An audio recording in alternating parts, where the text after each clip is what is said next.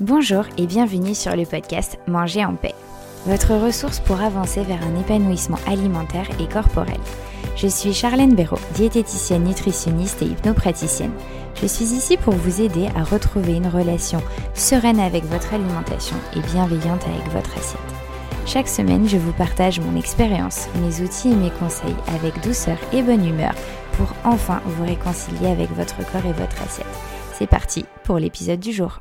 Bonjour à tous Aujourd'hui dans cet épisode, je souhaite vous démontrer l'importance de ne pas sous-estimer les petits efforts du quotidien. Et pour illustrer cela, je vais commencer par vous raconter une histoire. Prenons trois copains qui ont grandi ensemble. Ils habitent dans le même quartier et partagent à peu près les mêmes affinités. Ils sont tous les trois mariés, plutôt en bonne santé, de poids moyen, même s'ils ont peut-être un petit ventre. Le premier s'appelle Laurent.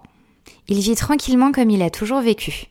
Il est heureux, ou du moins le pense-t-il, mais il se plaint à l'occasion que sa vie est assez monotone. Le deuxième, Simon, commence à apporter des petits changements à sa vie, des changements positifs, apparemment sans conséquence.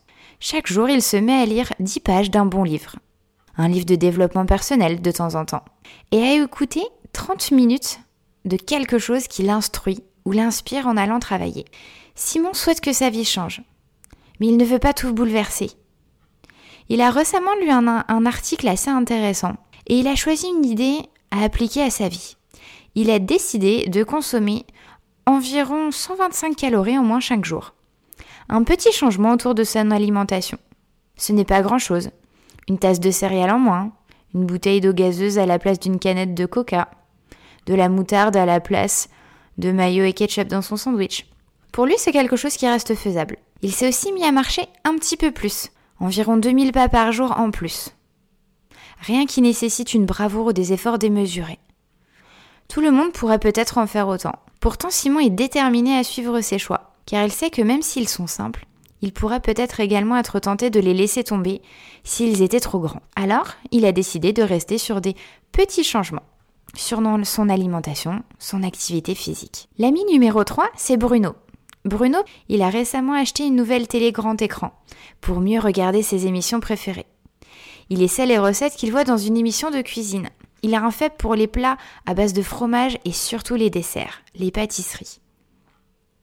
Il a aussi installé un bar dans la salle à manger et a ainsi du coup ajouté une boisson alcoolisée par semaine à son alimentation. Rien d'extravagant. Bruno veut juste se lâcher un petit peu plus. Il en ressent le besoin.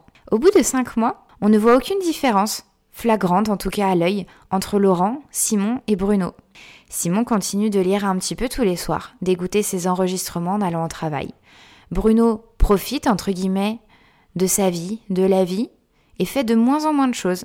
Laurent, lui, n'a rien changé. Cinq mois ne, ne suffisent pas forcément à constater un déclin ou une amélioration de leur situation, notamment au niveau physique. Au bout de dix mois, on commence avec ces tout petit changement, à observer quelques différences. Et c'est au bout d'un petit peu plus d'un an où là les différences sont mesurables, sont visibles.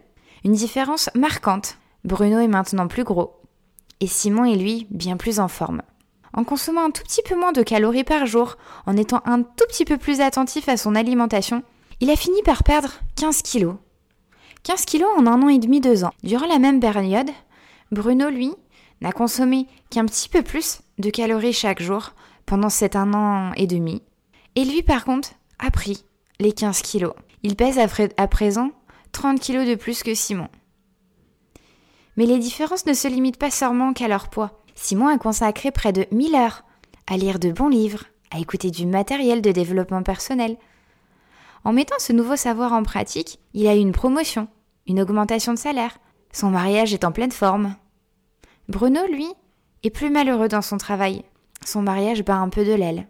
Quant à Laurent, il est toujours au même point qu'il y a deux ans. Le pouvoir phénoménal de l'effet cumulé est aussi simple que ça. La différence entre ceux qui emploient cet effet à bon escient, comparé à ceux qui s'en servent de façon négative, est presque inconcevable. Cela paraît presque aussi miraculeux qu'un tour de magie. Au bout d'un an et demi, deux ans, la personne qui a utilisé la nature positive de l'effet cumulé semble avoir réussi du jour au lendemain. Pourtant, il ou elle doit son profond succès à des petits choix minimes, mais intelligents, appliqués avec régularité. dans la durée. Les résultats constatés dans cet exemple, dans cette petite histoire, ont l'air un petit peu incroyables. Et ça va peut-être même encore plus loin que ça.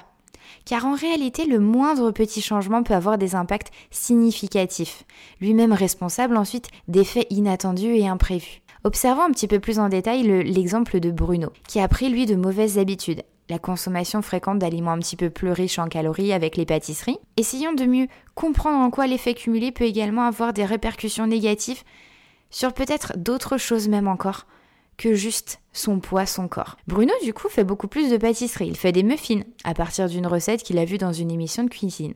Il en est fier. Sa famille les adore, on lui en demande, et ça semble profiter à tout le monde. Il se met à en faire de plus en plus fréquemment, avec d'autres desserts. Il mange un peu plus. Il mange du coup plus que ce qu'il ne devrait. Mais pas au point où cela ça se remarque. Cette alimentation trop riche a néanmoins tendance peut-être à, le fatiguer. Il se réveille mal reposé, puisqu'il a, une digestion beaucoup plus lente, plus compliquée pendant la nuit, ce qui le met du coup le matin forcément d'un peu plus mauvais poil. La mauvaise humeur et le manque de sommeil commencent à se faire ressentir de plus en plus sur son travail. Il est un petit peu moins productif, reçoit des commentaires un petit peu plus démotivants de la part de son patron. Le soir, il est mécontent de son emploi. Il a aucune énergie. Le trajet pour rentrer à la maison lui paraît plus long, plus stressant qu'avant. Il se rabat donc alors sur la nourriture, conséquence fréquente du stress. Cette apathie qui se généralise de plus en plus fait que Bruno se promène moins qu'avant avec sa femme. Il en a plus spécialement envie. Comme il partage moins d'activités avec elle et qu'il manque d'air frais et d'exercice, Bruno ne refait pas suffisamment le plein d'endorphines nécessaire à le rendre dynamique et enthousiaste. Il commence à en vouloir à lui-même, aux autres. Il, se sent de plus en plus flasque. Il se sent moins bien dans sa peau, moins beau, et on oublie peut-être même d'être romantique avec sa femme. Tout ce qu'il sait, c'est qu'il ne se sent pas bien lui. Il commence à regarder la télévision tard le soir, parce que c'est un moyen facile de se distraire. Tenir les autres pour responsables au lieu de chercher à faire un travail sur soi relève de la psychologie de base. Dans le cas de Bruno, il ne sait tout simplement pas comment s'y prendre. Les émissions de cuisine et les séries policières qu'il regarde ne proposent pas de cours de développement personnel. L'idée aurait pu lui effleurer l'esprit s'il avait lu les livres de développement personnel de son copain Simon. Il y aurait appris peut-être des façons de modifier ses habitudes négatives. Mais pour Bruno, les petites décisions qu'il a prises au quotidien ont provoqué un effet ricochet responsable de choses plutôt négatives. Bien entendu, le fait d'avoir fait ces petits efforts sur son alimentation et la stimulation intellectuelle ont eu l'effet inverse sur Simon qui lui profite maintenant des résultats positifs et de ses efforts pendant plus d'un an et demi. Jeff Olson décrit ce processus comme étant la répétition quotidienne de disciplines simples par opposition aux simples erreurs de jugement. En y accordant suffisamment de temps et de constance, on obtient des résultats visibles. Mieux encore, des résultats totalement prévisibles. L'effet cumulé est à la fois prévisible et mesurable. Ce qui est une excellente nouvelle. N'est-ce pas réconfortant de savoir qu'il suffit d'appliquer une série de petites mesures simples, avec régularité et dans la durée, pour améliorer sa vie de façon radicale, pour se sentir enfin mieux dans son corps de manière durable? Cela ne paraît-il pas plus facile que d'accomplir un grand acte, un gros gros gros effort qui vous, laisse ensuite totalement épuisé? Et vous oblige peut-être même à trouver encore plus d'énergie pour continuer. La société nous a conditionnés à croire à l'efficacité d'un grand effort spectaculaire. Pourtant, comme je viens de vous le démontrer, la beauté de l'effet cumulé réside dans sa simplicité. La partie la plus délicate de l'effet cumulé est qu'il faut d'abord fournir un effort avec régularité et suffisamment longtemps avant d'en percevoir les bénéfices. Et ça, je sais que c'est quelque chose qui n'est pas forcément facile au début. Et pourtant, ces bonnes habitudes, c'est ce que je vais vous proposer en consultation. C'est ce que je vais vous proposer d'intégrer à votre quotidien. Des solutions simples, efficaces et respectueuses de vous-même.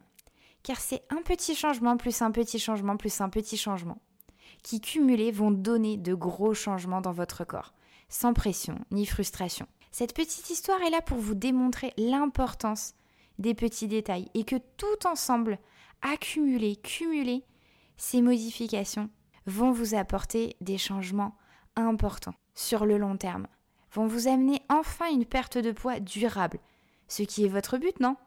Enfin en finir sortir de cet effet yo-yo, pour que enfin ça soit durable.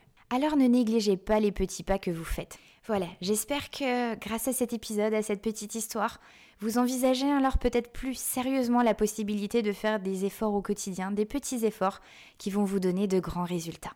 D'ici lundi prochain, et si ce n'est pas déjà le cas, je vous invite à vous inscrire à ma newsletter pour recevoir tous les jeudis un mail de ma part, rapide à lire, avec des conseils, des réflexions pour vous sentir mieux dans votre corps, mieux dans votre tête.